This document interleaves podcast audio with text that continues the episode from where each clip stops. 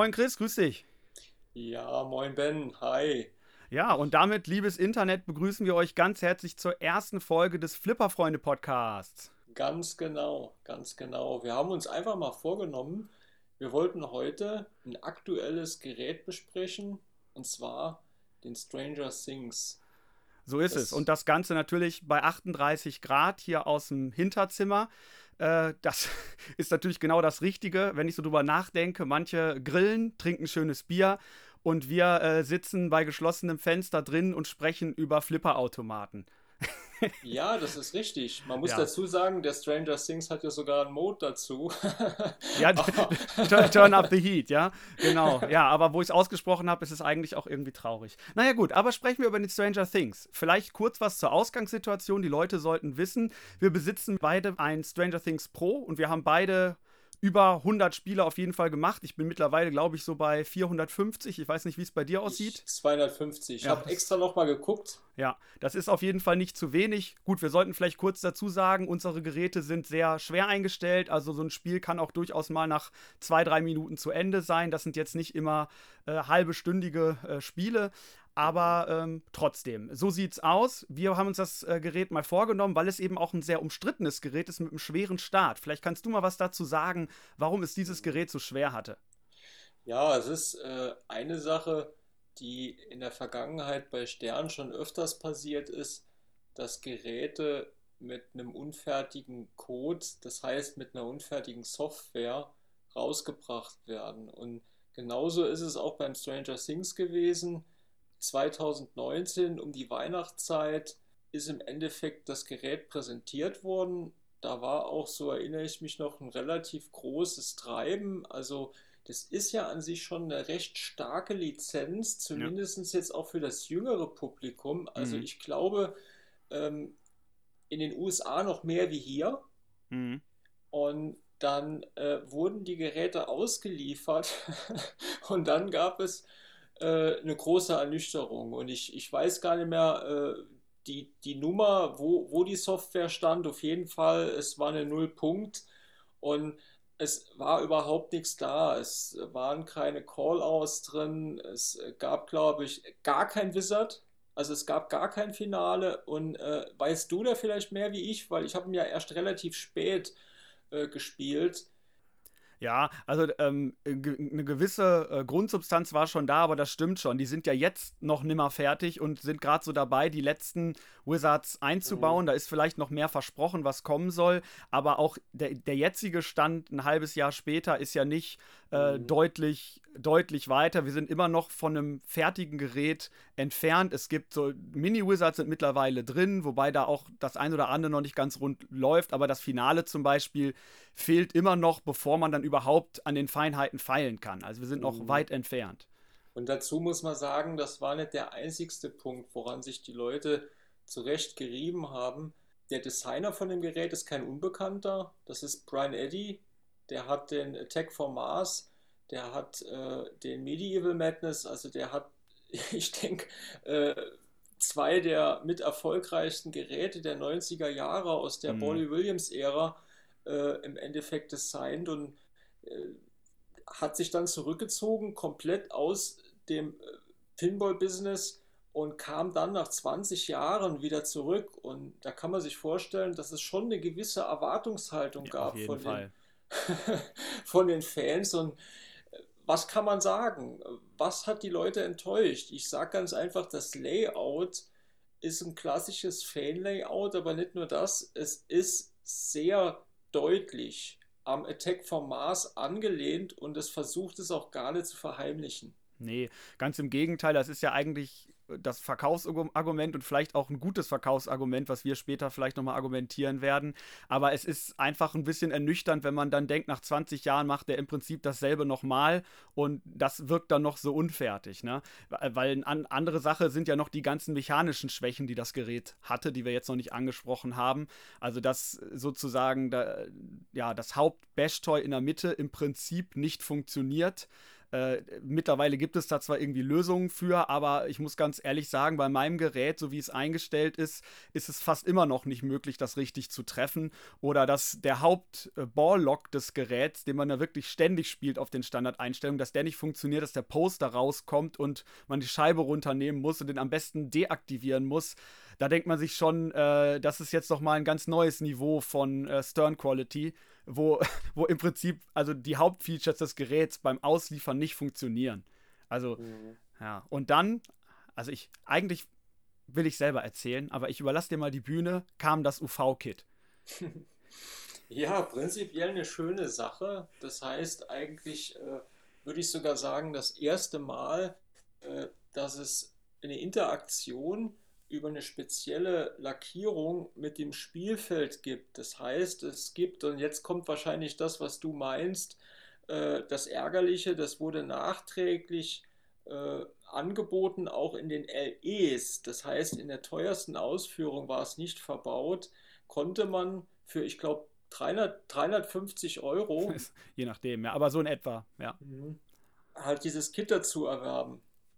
Ja, einer der teuersten Mods, im, wenn man ehrlich ist, auch einer der besten. Es ist ja schon ein Hammer. Ne, aber die wussten es eben von Anfang an. Ne? Auf jedem Spielfeld, auch der Pro-Geräte, ist also dieser UV-Lack lackiert und mhm. nur mit diesem Kit kann man den sichtbar machen. Und das sozusagen ist natürlich toll, das auch dann so nachher erst zu veröffentlichen als Überraschungseffekt. Damit hat keiner gerechnet und so. Klar, das ist schon, schon heftig, schon überraschend, mhm. spannend, aber es ist eine Sauerei, dann nachträglich irgendwie so viel Geld dafür zu verlangen, wie du sagst, vor allem beim LE auch noch, wo man ja denkt, man kauft ein komplettes Gerät und man muss es ja auch noch montieren. Und das ist etwas, was Anfänger, die vielleicht auch eher bei diesem Stranger Things-Thema abgeholt werden sollen, gar nicht so einfach machen können. Da muss man wirklich Rampen auch für rausbauen, den Apron unten komplett lösen. Das ist nicht mal gerade so gemacht wie so ein, so ein anderes Ding, was du da nur draufschraubst. Ne? Mhm. Naja. Interessant ist, der George Gomez hatte ja auch in dem Super Awesome Pinball Podcast äh, dazu ein bisschen Stellung bezogen und er meinte wohl, es wäre anders nicht möglich gewesen in der Kalkulation. Das okay. heißt, ähm, die hatten die Idee und die fanden die auch cool, aber es war ganz klar von der Rechnung, es wäre nicht möglich gewesen, ohne die Geräte teurer zu machen, das so direkt in die Geräte einzubauen. Okay. Oh. Okay, also angenommen, das stimmt so, dann ähm, ist es trotzdem natürlich irgendwie blöd gelaufen, weil natürlich die Leute das anders aufgefasst haben. ne? Es kann man ja auch nicht wirklich verübeln in dem Moment. Ja, ne? also Aber ja. Beim LE persönlich, ich glaube, da sind wir beide der gleichen Meinung äh, und die meisten Zuhörer da draußen auch, dass ein LE eigentlich immer so ein Gesamtpaket darstellen sollte. Das heißt, ja. wenn ich ein LE kaufe, dann bezahle ich auch deutlich mehr. Und ich glaube, die Preisdifferenz äh, vom Pro zum LE, die sind 4000 Euro in etwa. Nicht ganz, aber das ist verdammt viel Geld. Ja, ja, auf jeden Fall. Naja, wir sprechen darüber, weil wir uns die Fragen stellen, nach dem, was am Anfang allen, alles passiert ist. Das Gerät wird ziemlich schlecht geredet. Es hat einen schweren Einstieg, auch auf Pinside. Die Leute sagen, das ist eine Gurke, das äh, kann man schnell hinter sich lassen, das ist langweilig, das fordert einen nicht. Ist das Gerät wirklich so schlecht? Und ich würde vorschlagen, dass wir jetzt als erstes mal beim Thema bleiben. Du hast schon gesagt, Stranger Things, das ist vielleicht eher was für die jungen Leute. Ich als Lehrer merke das auch und kann dir nur zustimmen. Ne? Auf dem Schulhof äh, in der fünften, sechsten, siebten, achten Klasse, obwohl sie vielleicht noch viel zu jung sind, natürlich gucken das alle. Und ich finde ja nichts besser, als mir den ganzen Tag anzuhören, dass die ganzen Jungs außer siebten Klasse in Elfi verliebt sind und so. Ich liebe das ja, anstatt zu unterrichten, mir solche Geschichten anzuhören den ganzen Tag. Wie ist es denn bei dir, äh, Chris? Ist das ein Thema, was dich abholt?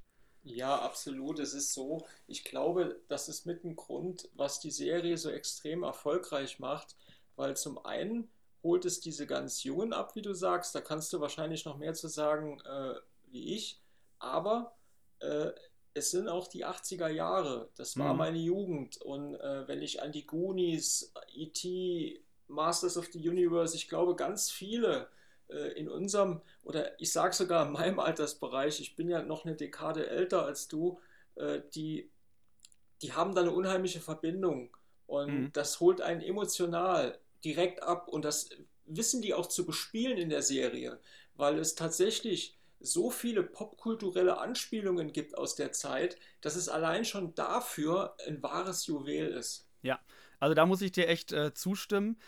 Ich, ich finde einfach, Stranger Things ist für mich die Staffeln 1 und 2. Damit will ich nicht sagen, dass die Staffel 3 überflüssig ist, ganz im Gegenteil. Ich finde die großartig.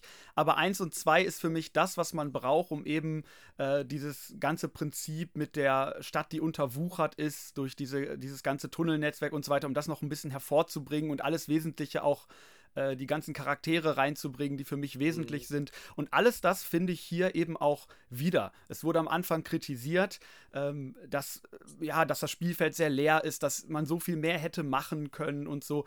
Ja, grundsätzlich stimmt das auch. Auf dem Spielfeld ist nicht viel drauf, da ist ein großer Demogorgon, okay. Aber es ist eben in, in den Filmschnipseln, die kommen, in der Musik, die Sprecher, Hopper ist dabei, durch das UV-Kit, äh, wenn es in die Upside-Down-World geht, die ja auch da ist, ne? und durch die Modes. Zwölf verschiedene Hauptmodes, wo die ganzen verschiedenen Szenen auch eingefangen sind. Demo Dogs, das D&D ist dabei, Pen and Paper spielen, das Hawkins Lab, Lab was aufklappt zum Demogorgon, Telekinese von Eleven, Dart, die man entwickelt. Also ich, ich weiß gar nicht, wo ich anfangen soll. Alles, was für mich Stranger Things ausmacht, ist da drin verarbeitet. Also es ist prinzipiell so, geräteübergreifend kann man, glaube ich, sagen, dass dieses, äh, dieses Bashing wenn ein neues Gerät angekündigt wird und auch das Hyping, also dass, dass, äh, dass ein Gerät gehypt wird und dass es gebasht wird. Das ja. pa passiert stellenweise so schnell und so unberechtigt, ähm, dass man in der Geschwindigkeit gar nicht mehr äh, schnell genug reagieren kann, dass ja. ein Gerät entweder komplett durch ist ja. oder ein Gerät direkt in aller Munde ist und das beste Gerät ever ist. Und dabei kennen es viele noch überhaupt gar nicht. Ja, ja und, und das, es das, stellt sich dann irgendwann Ernüchterung ein. Wir sehen es jetzt gerade beim Turtles, der ja sofort auf Platz 1 war. Gut, ich finde auch, es ist ein großartiges Gerät, können wir ein andermal drüber sprechen. Aber jetzt mhm. hört man doch auch die ersten Stimmen, die vielleicht etwas tiefer auch eingetaucht sind. Ne? Man hat halt immer so diesen Ersteindruck. Ne? Das, das ist ja auch mhm. ganz okay. Und ich kann es auch nachvollziehen, wenn man äh, ein Gerät von Brian Eddy sich holt, wo dann was mechanische Probleme hat und dies und das, das natürlich das schon Probleme mit sich bringt. Vor allem, wenn ich mich dann nochmal so versuche, in die USA hineinzudenken, wo ja auch die ersten Leute das spielen können, die vielleicht in eine Aufstellung gehen, was ja da noch ganz anders ist als bei uns, wo man auch irgendwie ständig in so Arcades spielen kann. Und dann geht man an ein Gerät, äh, ja, wo was irgendwie nicht fertig ist, wo der Ball direkt hängen bleibt und man sich nur aufregt, mit schnellen Ballabgängen gegebenenfalls auch, kann ich schon verstehen, dass das erstmal verleitet, das so niedrig einzusteigen. Ne?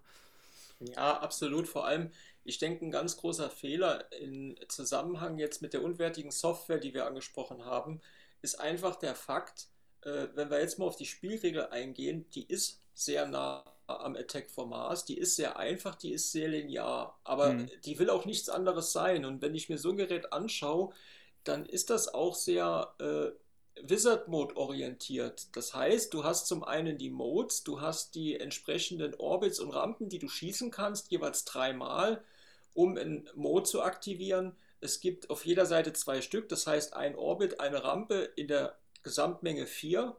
Und wenn du alle vier dreimal geschossen hast, das heißt, du hast auch mindestens vier Modes gespielt, ja. dann hast du Total Isolation. Was sagt uns der Name? Wir kennen den aus dem vorangegangenen Gerät von Brian Eddy. Genau, From Attack from Mars, äh, das ist der Total Annihilation. Ähm, Genau, und das ist natürlich auch da, wo die klare Codeüberschneidung stattfindet. Früher war es halt eben so, man hat diese Schüsse gemacht, um dann einen kleinen Hurry-Up oder Punktebonus zu bekommen. Das war eben damals noch nicht so mode-orientiert und hier treten stattdessen halt zwölf verschiedene Modes in Kraft, die immer wieder äh, abwechslungsreich äh, in einer anderen Reihenfolge zufällig auch kommen können oder ausgewählt werden können, äh, was das Spiel natürlich auch dann länger macht, aber eben auch abwechslungsreicher gestaltet. Natürlich, die bremsen dich, weil beim Attack for Mars äh, hast du es relativ zeitig, wenn du gut getroffen hast, schnell schaffen können. Und hier ist es im Endeffekt so, dass du mindestens vier Modes spielen musst und genau. du kannst die auch nicht abbrechen. So ist es. Genau. Ähm, und das Spiel hat natürlich darüber hinaus dann noch eine weitere Tiefe. Anders als beim Attack from Mars, wo man das vielleicht nochmal wiederholen konnte oder man hatte noch einen anderen Hauptmultiball, gibt es hier schon ein paar Facetten, was vielleicht auch der Einfluss durch ja, eben die moderne Entwicklung dieser Geräte ist, dass man nicht nur einmal Total Isolation starten kann, wenn man danach wieder vier Modes spielt, kann man das auch nochmal starten. Man kann über den Demogorgon nicht nur einen Hauptmultiball starten, sondern äh, man kann ganz verschiedene Demogorgon-Modes starten und so hat jedes äh, alle sozusagen, das, das Gerät ist in zwölf Modes, je sechs für, ein, für eine Staffel eingeteilt und jedes Sta jede Staffel hat ein eigenes Finale und es gibt noch ein Final Showdown, es gibt noch ein paar kleine Minimodes und da kommt bestimmt auch noch was. Das heißt, das Ganze hat natürlich deutlich mehr zu bieten, äh, in der Quantität immerhin, als ein altes Gerät. Mhm, absolut. Also da muss ich sagen, auch die Einbindung von den Modes, äh, von der Musik und äh, das finde ich schon atmosphärisch sehr schön gemacht. Und mhm. äh, Thema Atmosphäre, ich würde tatsächlich sagen, dass das eine absolute Stärke ist von dem Gerät. Also insbesondere mit diesem UV-Kit. Ja, auf jeden Fall. Und es gibt natürlich noch ein ganz besonderes Feature, was wir noch gar nicht angesprochen haben, was natürlich auch gerade bei der Ankündigung des Geräts für viel Wirbel äh, gesorgt hat. Und zwar betrifft das nur das Premium LE-Gerät. Dort gibt es nämlich einen Projektor. Erklär uns doch mal, was es damit auf sich hat.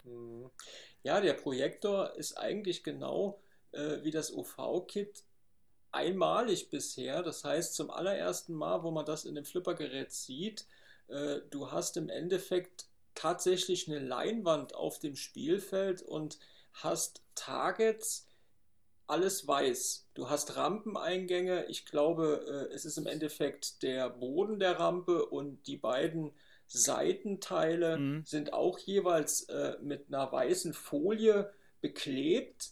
Das heißt natürlich, wenn man das Gerät im Auszustand sieht, ja. dann sieht das erstmal sehr befremdlich aus. Also jo. es sieht auch überhaupt nicht schön aus. Nee.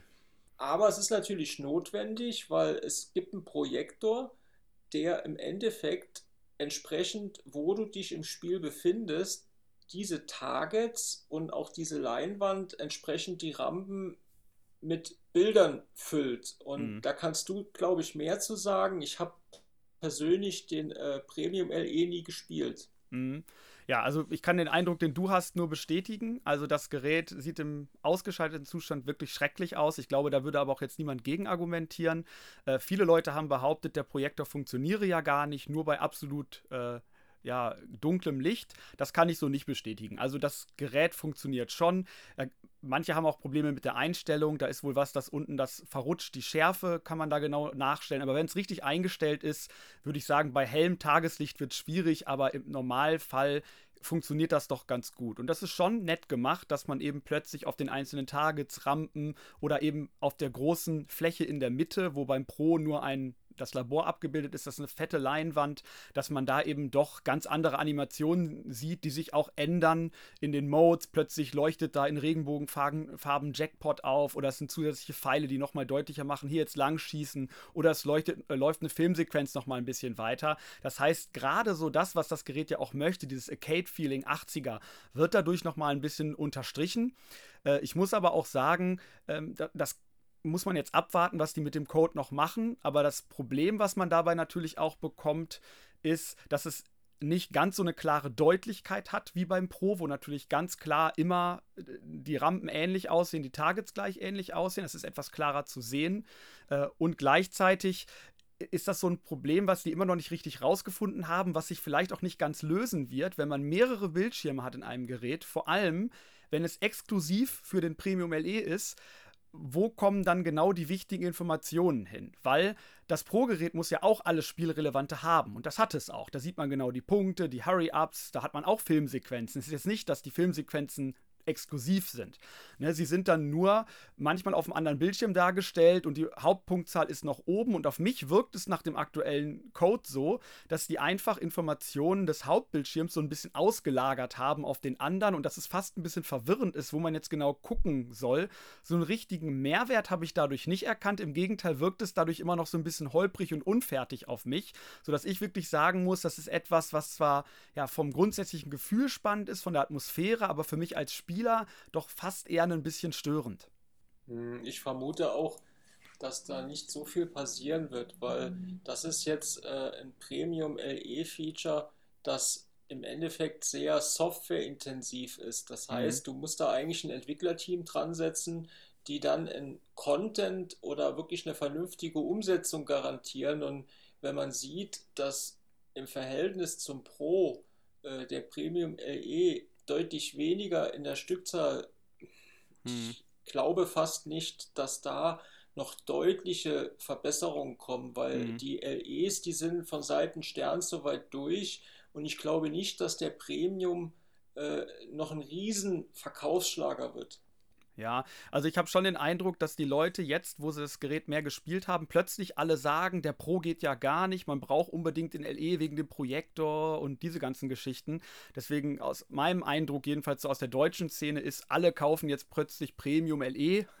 Aber wer weiß, ob sich das durchsetzt, ob die Leute nochmal wieder in eine andere Richtung tendieren.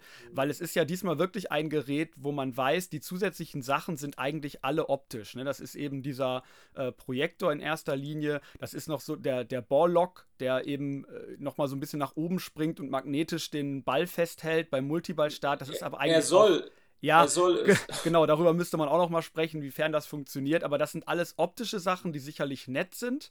Aber äh, äh, für mich muss ich sagen, es ist, war nie so leicht zu entscheiden, welches Gerät brauche ich. Möchte ich diese optischen Sachen haben oder nicht? Häufig geht mir dann eher noch ein zusätzlicher Mode verloren oder ein anderes Spielfeld oder irgendwas Zusätzliches wirklich. Und das sehe ich hier aktuell nicht so.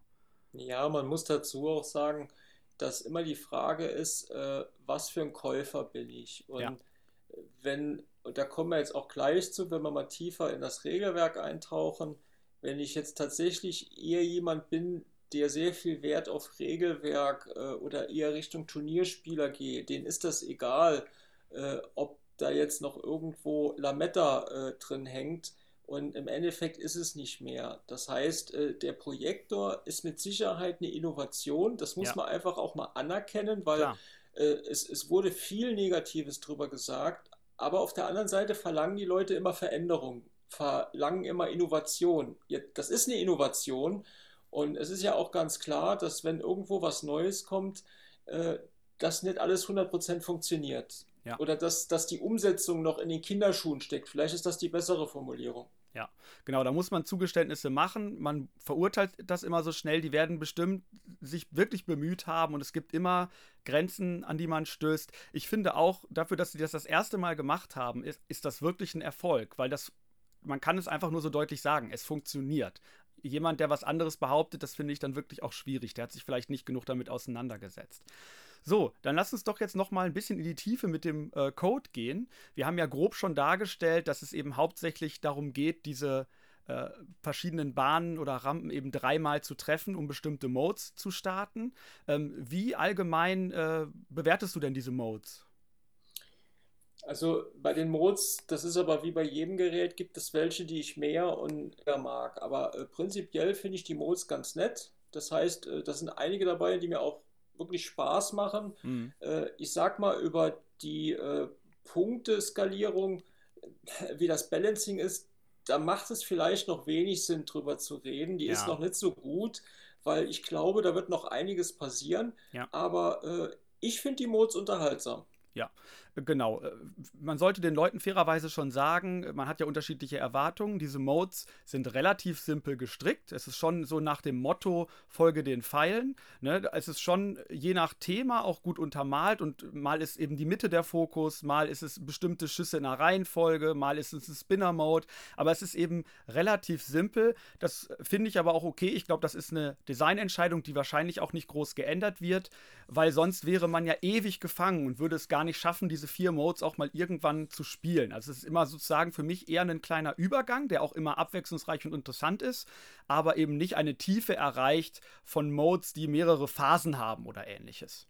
Mhm. Klar, äh, wir sind natürlich die letzten Jahre jetzt ein bisschen verwöhnt, äh, seitdem auch Keith Elvin äh, Geräte designt gibt es da schon deutlich äh, interessantere Modes, aber wenn ich viele, viele, viele Geräte der letzten Jahre nehme, dann äh, gibt sich das nicht viel. Also die Modes sind okay, die machen Spaß, die sind nicht besonders kompliziert, die haben auch äh, keine Phasen, aber das ist okay. Ich glaube, das, was im Moment noch mehr nervt, ist tatsächlich, dass dass viele Sachen noch sehr abgekapselt sich spielen lassen. Ja, also grundsätzlich merkt man den modernen äh, Einfluss, dass man eben viele Sachen auch stacken kann.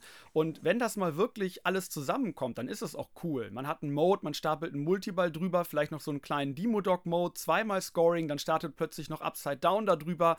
Dann kommt schon Freude auf. Aber äh, man merkt dann eben manchmal vom Code, dass man auch doch noch ein bisschen begrenzt ist. Dass wenn man zum Beispiel den Demo-Doc zuerst startet, dass man dann wo rausgelockt äh, ist und da gar nicht mhm. weiter vorankommt. Ne? Gleichzeitig ist es so, das hängt auch ein bisschen davon ab, wie man das Gerät einstellt, dass manche Sachen unverhältnismäßig von der Schwierigkeit wirken, dass es sich gar nicht lohnt, darauf zu spielen. Zum Beispiel dieses Upside Down ist an sich super spannend, auch thematisch, gibt auch viele Punkte aber viele Spieler, die das Gerät schwer stellen, wo es wirklich gefährlich ist, auf Drop-Targets in der Mitte zu schießen, und wer ein bisschen Ahnung hat von Drop-Targets und der Mitte, der weiß, dass das unendlich gefährlich ist, auf Drop-Targets in der Mitte zu schießen, äh, weil man den Ball einfach unkontrolliert zurückkriegt und sofort verlieren kann. Äh, das ist etwas, was man häufig auch gar nicht macht und vielleicht auch absichtlich ignoriert. Und das ist eben ein, auch ein großes Teil des Spiels. Ja, das Haupt-Bash-Toy. Und gerade für Leute, die eben ja schon eher ein bisschen fortgeschrittene Spieler sind, ist das vielleicht etwas, was stören könnte, dass man eben die Mitte größtenteils vielleicht ignoriert oder auch einen bestimmten Mode. Monster Hunting heißt einer, wo man nur auf die Mitte ballern soll. Das, ist, das, das werde ich nicht tun, solange ich an meinem Gerät spiele. Hm, vielleicht auch jetzt noch für die Zuhörer kurz zum Verständnis: dieser Upside-Down-Modus, das ist eine Art Hurry-Up die äh, gar nicht kontrolliert gestartet werden kann, sondern immer nach einer unterschiedlichen Anzahl von äh, Kontakten, die getroffen wurden, startet dieser Mode. Und das ist genau der Mode und auch nur dieser Mode, wo das UV-Kit zum Tragen kommt. Und zwar äh, verstärkt es diesen Effekt, dass man in dieser, äh, in dieser Parallelwelt ist, ja. die man auch aus der Serie kennt. Ja, genau. Deswegen eigentlich auch etwas, was dieses Gerät auszeichnet, was auch spannend ist. Ne, für die Turnierspieler kann man das natürlich auch vorhersehend machen im Turniermodus, aber grundsätzlich ist eben gerade das spannend, dass man manchmal plötzlich dieser Upside-Down-Welt begegnet und sie eben auch sehr lukrativ ist. Mittlerweile ist es auch so, dass es da verschiedene Varianten von gibt. Also das Ganze wird auch nicht eintönig. Mal muss man die Mitte schießen, mal sind es eher Rampen und Orbits. Und das, an, das gilt eben auch für zum Beispiel diese Demo-Doc-Modes. Die sind jetzt auch nicht jedes Mal dasselbe, dass man nur die Targets treffen muss. Das könnte man meinen, sondern das wechselt dann beim zweiten Mal auch anders ab. Also allgemein hat eigentlich alles, was man hier macht, verschiedene Varianten. Ne? Auch das Bash-Toy in der Mitte. Bei Attack from Mars schießt man da drauf und besiegt das UFO x-mal hintereinander, immer dasselbe. Hier muss man mal den Demogorgon abschießen in der Mitte, was eben auch ein Rampenschuss rein ist. Nächstes Mal ist es ein Multiball, dann, danach muss man wieder mit einem Ball spielen, danach ist es plötzlich, äh, man hat äh, sechs Bälle für eine Minute unendlich und muss äh, eine Rampe hochschießen oder plötzlich öffnet sich die Rampe und schließt sich wieder. Also es ist eine gewisse Abwechslung. Da kann man mit dem Mode ja auch noch sehr, sehr viel machen und da sind die eben auch bei, dass diese ähm, Sachen alle noch ein bisschen abwechslungsreicher äh, werden. Mhm. Wobei ich auch sagen muss, das ist etwas, was mir schon auffällt dass die Multibälle, die man erreichen kann, ob das jetzt eben der Hauptmultiball, Telekinesis-Multiball ist oder eben die Demogorgon-Multibälle oder auch Total Isolation oder auch die Chapter-Finale, die sind alle doch in gewisser Weise relativ ähnlich das ist jetzt vielleicht auch ähm, unfair so zu sagen, weil es ist ein klassisches Fanlayout. Wie viel Varianz kann man da schon machen? Aber ich erhoffe mir schon, und es kommen ja definitiv noch Code-Updates, dass das noch ein bisschen sich mehr abwechselt. Weil nach einiger Zeit fühlt es sich für mich schon so an, das ist jetzt äh, Telekinesis Multiball Nummer 5. Das ist ein bisschen überspitzt ähm, also das Gerät hat schon ein paar einzigartige Sachen. Wenn du allein mal die Würfel siehst in den In- und Outlands, das ist ja eigentlich auch ganz clever gemacht, dass das ja abhängt von deiner Endzahl, die du an Punkten im Moment hast. Ob du im Moment auf eine ungerade oder gerade Zahl triffst. Ich glaube, da haben die auch so eine Besonderheit nochmal eingebaut. Also da ist schon sehr viel, äh, wo die sich wirklich Ideen äh, mhm. überlegt haben, die auch gerade dieses Mystische, ähm, dieses Mysterische äh, gut transportieren. Und das haben die schön gemacht. Und bei den Multibällen gebe ich dir recht, es ist nicht so, dass es Multibälle gibt, die komplett andere Aufgaben oder ja. andere Möglichkeiten bieten. Und da wäre es schon schön, dass es so ein Gegengewicht gibt. Also gerade jetzt Total Isolation im Verhältnis zu diesem Hauptmultiball, weil dieser Telekinesis-Multiball, den startet man ja eigentlich sehr leicht. Und ja.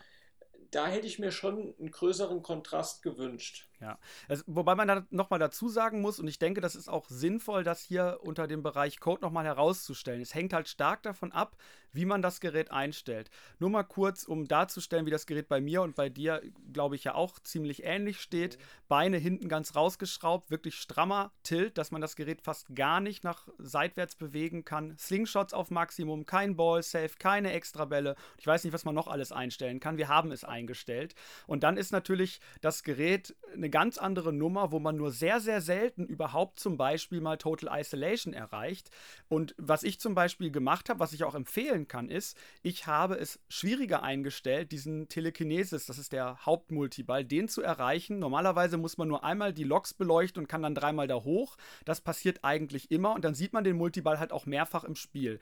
Ich sehe den Multiball einmal, denn bei mir muss man für jeden Lok vorne die mhm. Lock-Targets schießen. Und das ist sehr, sehr riskant und das überlegt man sich, ob man das überhaupt gezielt macht, wenn das Gerät so steil steht. Mhm. Die Posts sind ganz oben, das sollte man auch noch sagen, das ist auch entscheidend. Ne? Dass die, wenn der Ball bei mir einmal in die Slings geht, dann ist die Chance sehr hoch, dass der Ball weg ist und ich muss wirklich nudgen und gucken, was ich dann noch machen kann. Man wird da drin besser, aber es ist eben keine Selbstverständlichkeit. Wenn man nicht trifft, dann kann der Ball durchaus auch sofort weg sein.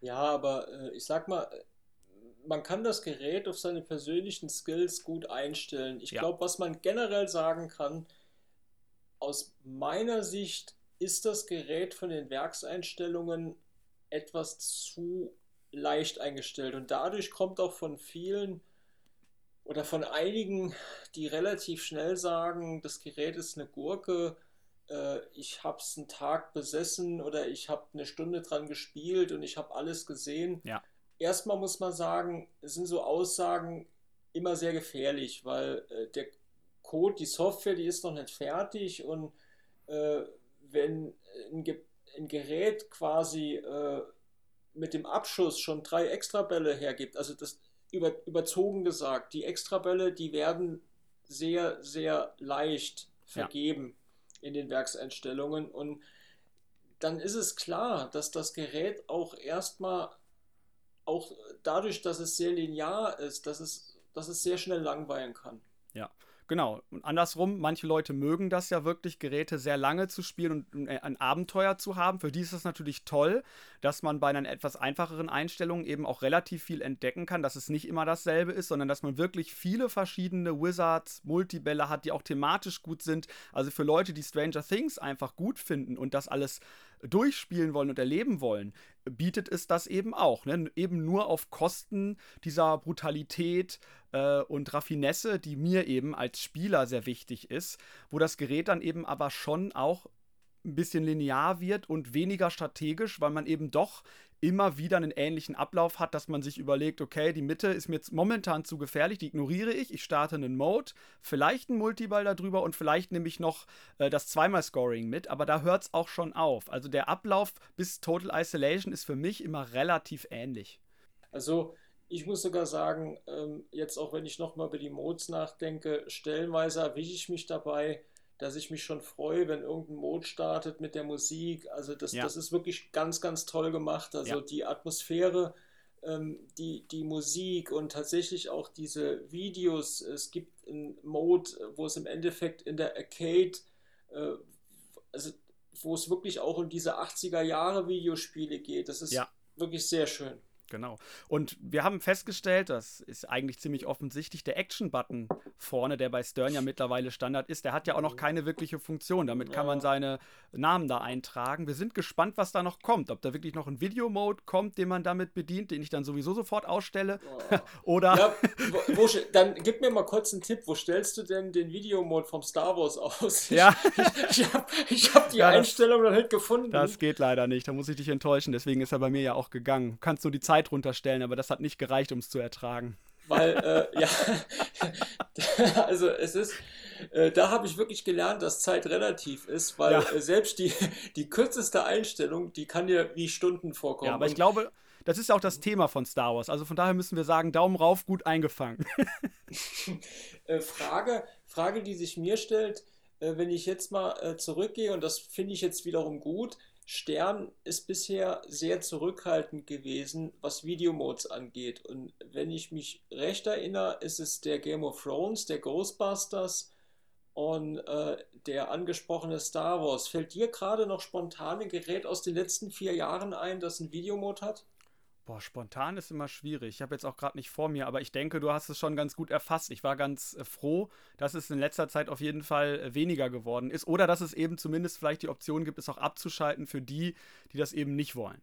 Und ich finde jeden, jeden dieser, jedes dieser genannten Geräte mit allen Videomodes, die empfinde ich als Bestrafung. Also äh, ich muss auch ganz ehrlich sagen, der, wo den Videomode äh, beim Game of Thrones gut findet, der, dem ist nicht zu helfen. Ja, gut. Aber da gibt es ja auch diese Debatte, die kennst du sicherlich auch, dass sich da scheinbar auch Steve Ritchie und der Programmierer, wer hat denn nochmal gerade programmiert? War das auch Dwight oder? Das war Dwight, ja. Ja, äh, die waren sich ja auch nicht einig und es scheinen sich gestritten zu haben, aber Steve Ritchie wollte den wohl unbedingt so haben oder irgendwie so geht die Geschichte. Also da wäre ich jetzt auch vorsichtig. Mhm. Äh, aber gut, lassen wir das mal so stehen. Also wir sind uns da auf jeden Fall ja relativ hat, äh, einig. Hat der Black Knight, hat der einen Videomode? Nein.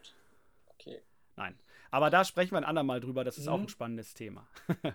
okay, ja. ich würde jetzt äh, ganz gerne ähm, abschließend nochmal auf das Layout abseits des Codes zu sprechen äh, kommen, weil das ist etwas, was ja vielleicht auch wirklich für Leute, die viel spielen, viele Spiele machen, äh, viele Geräte auch haben, äh, abseits des Themas auch spannend, dass man eben einfach guckt, was hat man da für ein Layout? Ist das etwas, was Spaß macht? Die Zauberwörter sind da ja eben Flow zum Beispiel, ne? Und wie viele Schüsse mhm. gibt es? Ist das etwas, was innovativ ist, was langzeitig äh, motiviert? Wir haben schon gesagt, Brian Eddy ziemlich nah am Attack from Mars. Jetzt wage ich mal eine These, ja, wo, wo, wahrscheinlich unser Podcast ab jetzt keiner mehr einschalten wird und für unseriös erachtet. Und zwar auf dem Papier, muss ich sagen, ist der Stranger Things eigentlich, was das Layout angeht, der bessere Attack from Mars. Das lassen wir jetzt erstmal sacken, weil wenn man sich das Layout wirklich mal anguckt, dann ist das sehr, sehr ähnlich. Nur, dass man zum Beispiel an entscheidenden Stellen, wo der Ball häufig auch mal verlangsamt wird, zum Beispiel der, ähm, der Scoop, wo man reinschießt, wo der Ball wieder rauskommt, das ist hier jetzt ein innerer Orbit, der eben auch sehr, sehr schnell vom Flow zurückkommt. Oder eben äh, der Balllock, der sonst eben einfach immer nur derselbe Schuss ist, was mich ein bisschen stört. Das ist jetzt hier ein Dead-End-Schuss, der ist nicht besonders gelungen, aber äh, die, der Balllock läuft eben über eine Rampe, der eben auch nochmal anders zu aktivieren ist, spielerisch dadurch ein bisschen interessanter und gefährlicher ist und eben auch mit Flow zurückkommt, ja. Und obwohl es ein klassisches Fan-Layout ist, muss man auch sagen, dass es gelungen ist, dass die Bälle trotzdem irgendwie auch anders zurückkommen. Zum Beispiel links der Orbit durch den Spinner, der geht ja plötzlich durch die Rampe rechts zurück. Das macht schon Spaß. Das ist ein toller Schuss. Von daher, äh, auf dem Papier ist das ein Gerät, was vielleicht sogar noch mehr Flow hat und vom Layout eben vielleicht auch noch mal ein bisschen interessanter ist.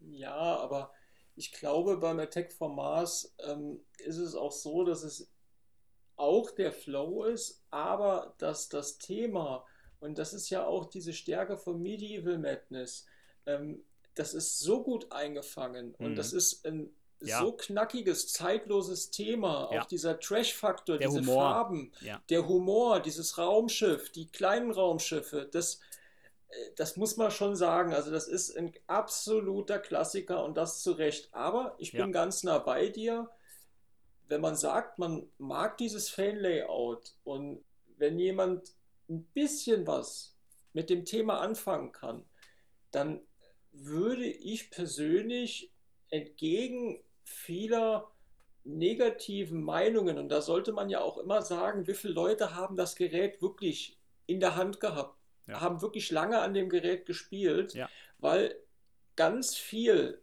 wird auch in den Foren über Geräte geurteilt, obwohl die Leute das nicht wirklich gesehen haben. Ja, definitiv. Äh, genau. Und ich finde, wenn man wenn man eben etwas sucht, was auch Flow hat, dann ist das ein Gerät, was auf jeden Fall oben mitspielt. Ob es nun eben dieser Spinnerschuss ist, die Rampen sind, dieser Burn It Back, zusätzliche Loop. Der Ball fliegt sehr schnell rum, er hängt wenig fest. Man könnte sogar auch oben noch auf der Rampe, kann man diesen Post komplett deaktivieren, wenn einen das stört. Dann gibt es wirklich nur noch, es gibt sie leider, es gibt ein paar Situationen, wo der Ball schon festgehalten wird, aber das kann man immer schnell abbrechen. Und es ist ein Gerät, was auf mich diesen, ich will nochmal Spiel, Wiederspielreiz extrem extrem gut macht, obwohl das Gerät bei mir sehr, sehr linear ist und wenig strategisch, einfach dadurch, dass auch diese zwölf Modes immer abwechslungsreich sind, äh, drücke ich sofort wieder auf Start, auch wenn, da, wenn die Kugel sofort weg ist. Ich will nochmal, ich will versuchen, wieder zu Total Isolation zu kommen. Ich will den Loop ein bisschen häufiger spielen. Das geht so schnell, das ist schon äh, fantastisch. Also wenn man, wenn man so ein, ein brutales, schnelles Flowspiel äh, sucht, gerade bei schwerer Aufstellung, dann ist das, äh, sucht das fast seinesgleichen, würde ich sagen. Wie ist denn für dich bei dem Gerät der Aufforderungscharakter? Das heißt, hat das Gerät für dich eine Motivation? Also, wie ich gerade schon gesagt habe, das ist äh, kaum, kaum zu toppen. Also bei vielen Geräten, die vielleicht auch noch mal ein bisschen mehr Raffinesse haben, wo man mehr übereinander stapeln kann, äh, bin ich auch vom Kopf her natürlich immer gewillt, die zu spielen. Aber letztendlich kommt es ja darauf an, wenn ich genau vor dem Gerät stehe und gerade ein Spiel gemacht habe, wie hoch ist die Chance, dass ich direkt noch eins machen will und noch eins und noch eins. Und dann stehe ich da eine Stunde und probiere immer nur dasselbe, aber trotzdem finde ich den Aufforderungscharakter hier besonders hoch. Ja, absolut. Da stimme ich dir zu. Also äh, dieses berühmte noch ein Spiel, das dieses Gefühl ist bei dem Gerät besonders stark. Und jetzt sind wir auch schon so ein bisschen am Resümieren und das wäre für mich jetzt auch der Punkt, wo ich sage, versuch doch mal in einer Minute dein Fazit, Stranger Things. Ähm, also ich finde, es ist sehr unterbewertet. Ich finde, viele Gerät, äh, viele äh, Aussagen, die über dieses Gerät kursieren, irgendwie ja, komisch. Ich weiß nicht, wo genau die herkommen. Es kursieren einfach falsche Ansichten, die sich für mich überhaupt nicht bewahrheitet haben. Und diese ganzen Lager, der Projektor funktioniert nicht oder es ist das Einzige, was man braucht. Es ist sehr schwer, da durchzuschauen. Ich finde, man sollte dem Gerät einfach nochmal eine Chance geben. Vor allem dann, wenn jetzt auch der Code zumindest äh, auf die 1 rückt. Dann weiß man ja immer noch nicht, wie es letztendlich sich weiterentwickelt. Aber man hat dann ein Gerät, was viel Tiefe bietet, was für Leute, die ein Abenteuer suchen, sehr viele verschiedene Modes bietet, aber eben auch äh, was für Leute ist, die wirklich ein äh, schnelles Flowspiel äh, suchen und das eben mit einem sehr starken Thema, was ich einfach gut finde, dass Stern das gemacht hat, um vielleicht auch eher äh, jüngere Leute äh, äh, nochmal abzuholen. Und gleichzeitig eben auch das, was äh, viele Leute vielleicht sich auch wünschen, Brian Eddy nochmal ein ähnliches Gerät, was es ja so auch gar nicht mehr gibt, einen Attack from Mars mit diesen typischen drei Schüsse, da passiert was, das nochmal neu aufzulegen, modern, mit einem coolen neuen Bash-Toy in der Mitte, wo man eine Rampe hochschießt äh, und dann da rein und solche Sachen, das ist schon ein moderner Attack from Mars mit einem tollen Thema, was ich auf jeden Fall empfehlen würde. Ja, also ich finde, ich gebe dir bei vielen Sachen recht, äh, sehe ich genauso. Ich denke auch, dass das Gerät unterbewertet ist. Ich muss aber auch fairerweise sagen, er ist noch nicht final vom Code. Das heißt, wir haben immer noch eine Null vorn dran. Ja. Was jetzt wirklich noch kommt, das heißt, äh, wir haben ja beide festgestellt, der Button auf der Lockdown-Bar, der hat bisher noch keine Funktion. Und ich glaube jetzt nicht, äh, dass Stern sich erlauben wird, da gar nichts nachzuliefern. Vielleicht werden es die Smart Missiles. Oh, bitte nicht. ähm, vielleicht wird es irgendwas anderes. Ich vermute oder ich glaube sogar wir vermuten, ein Videomod wäre nicht ganz abwegig. Ähm, es ist nicht unbedingt das, was wir uns wünschen würden, hm. aber es ist vorstellbar. Es ist auch davon auszugehen, dass das Gerät in der Punktevergabe, in den Modes, im Stacken, dass es dann noch deutlich verbessert wird. Hoffentlich, ähm, ja. Man muss dazu sagen, wenn ich den Namen Looney die Rob höre, dann bereitet mir das auch oft immer Unbehagen, weil ich in der Vergangenheit eher schlechte Erfahrungen gemacht habe mit den Geräten. Ja. Aber er ist ja nicht mehr allein. Das heißt, die letzten beiden Geräte, der Guardians of the Galaxy und jetzt der Stranger Things, da hat er den Mike Winnikur, glaube ich, heißt der, der auch da so ein bisschen unterstützt. Und wenn ich das richtig verstehe, ist das auch eher ein Spieler. Mhm. Das wäre für mich jetzt noch die letzte Umleitung und ich finde, da bist du auch jemand, der da relativ gut was zu sagen kann. Eher Richtung turnierorientierte Spieler. Wo siehst du das Gerät? Das ist eine, eine schwierige Frage. Ich glaube, es ist ein gutes Turniergerät, was schwer eingestellt wirklich schwierig zu beherrschen ist. Äh, vor, also vor allem, wenn man wirklich zum Beispiel diesen Hauptmultiball, der so eine, natürlich eine naheliegende Strategie ist, wenn man den ein bisschen schwieriger stellt, weil man wirklich Schüsse gezielt machen muss. Äh, ich hatte hier einen Black Knight stehen, der ja als super unfair teilweise gilt oder als ultra brutal, weil das so weit vorne ist, alles ein ein falscher Schuss. Äh, ja, da ist auch was dran, aber ich muss sagen, der Stranger Things frustriert mich zum Teil mehr. und zwar im Positiven, weil ich will ja sofort wieder schießen und gucken. Ähm, ich, ich denke, es ist äh, spannend, weil bei gerade im Turnierbereich sucht man ja kurze, knackige Spiele, wo man eben wirklich auch sehen will, wie die Spieler versuchen, in eine Richtung ein bisschen zu gehen oder die andere mal einschlagen und auch wirklich nudgen. Und das, glaube ich, kann man hier schon sehen. Und mit ein paar kleinen Codeänderungen, wo die Mitte vielleicht noch ein bisschen mehr interessanter wird, wo man dann doch noch mal einen zweiten Multiball hat, den man auch noch drüber stapeln kann und so, dann kommt die Strategie vielleicht, vielleicht auch noch. Und dann ähm, ist das, denke ich, etwas, was man auf jeden Fall gut machen kann. Äh, wichtig ist, das gilt im Turnierbereich, das gilt aber auch für Leute, die sich das hinstellen. Das beißt sich so ein bisschen mit der Anfängerfreundlichkeit vom Stranger Things. Das ist ein Gerät, was nun mal ein paar mechanische Schwächen hatte, die zum Teil auch schon behoben sind, aber trotzdem auch mein Stranger Things mhm. läuft vielleicht immer noch nicht ganz so rund, wie ich ihn hätte, was vielleicht auch, na, man muss es eben genau austarieren, wie steil man den stellt und so. Bei manchen Geräten kann man den Demogorgon nicht ganz so toll treffen oder der linke Orbit, äh, da geht der Ball direkt in den Sling ja, oder äh, das Katapult schießt vielleicht links ein bisschen komisch. Man muss eben einfach gucken, mhm. wie man das Ganze auch eingestellt kriegt. Das lässt sich alles lösen, sicherlich, aber es ist schon ein Gerät, was so ein paar Kinderkrankheiten mit sich bringt, wo man eben durchaus auch sich ein bisschen reinfriemeln muss. Aber es ist auch, weiß Gott, nicht so schlimm, wie die Leute es am Anfang wahrgenommen haben. Zum Beispiel gibt es eben mittlerweile einen ganz einfachen Fix von Stern, dass dieser Logpost auf jeden Fall problemlos funktioniert. Und die haben wohl auch nach den ersten Geräten nochmal einiges äh, äh, mechanisch umgestellt, auch beim Demogorgon, sodass man schon sagen kann, das ist ein Gerät, was funktioniert. Ja, also im Großen und Ganzen hinterlassen wir ein eher positives Feedback. Auf jeden Fall. Sind von dem Gerät eigentlich recht angetan.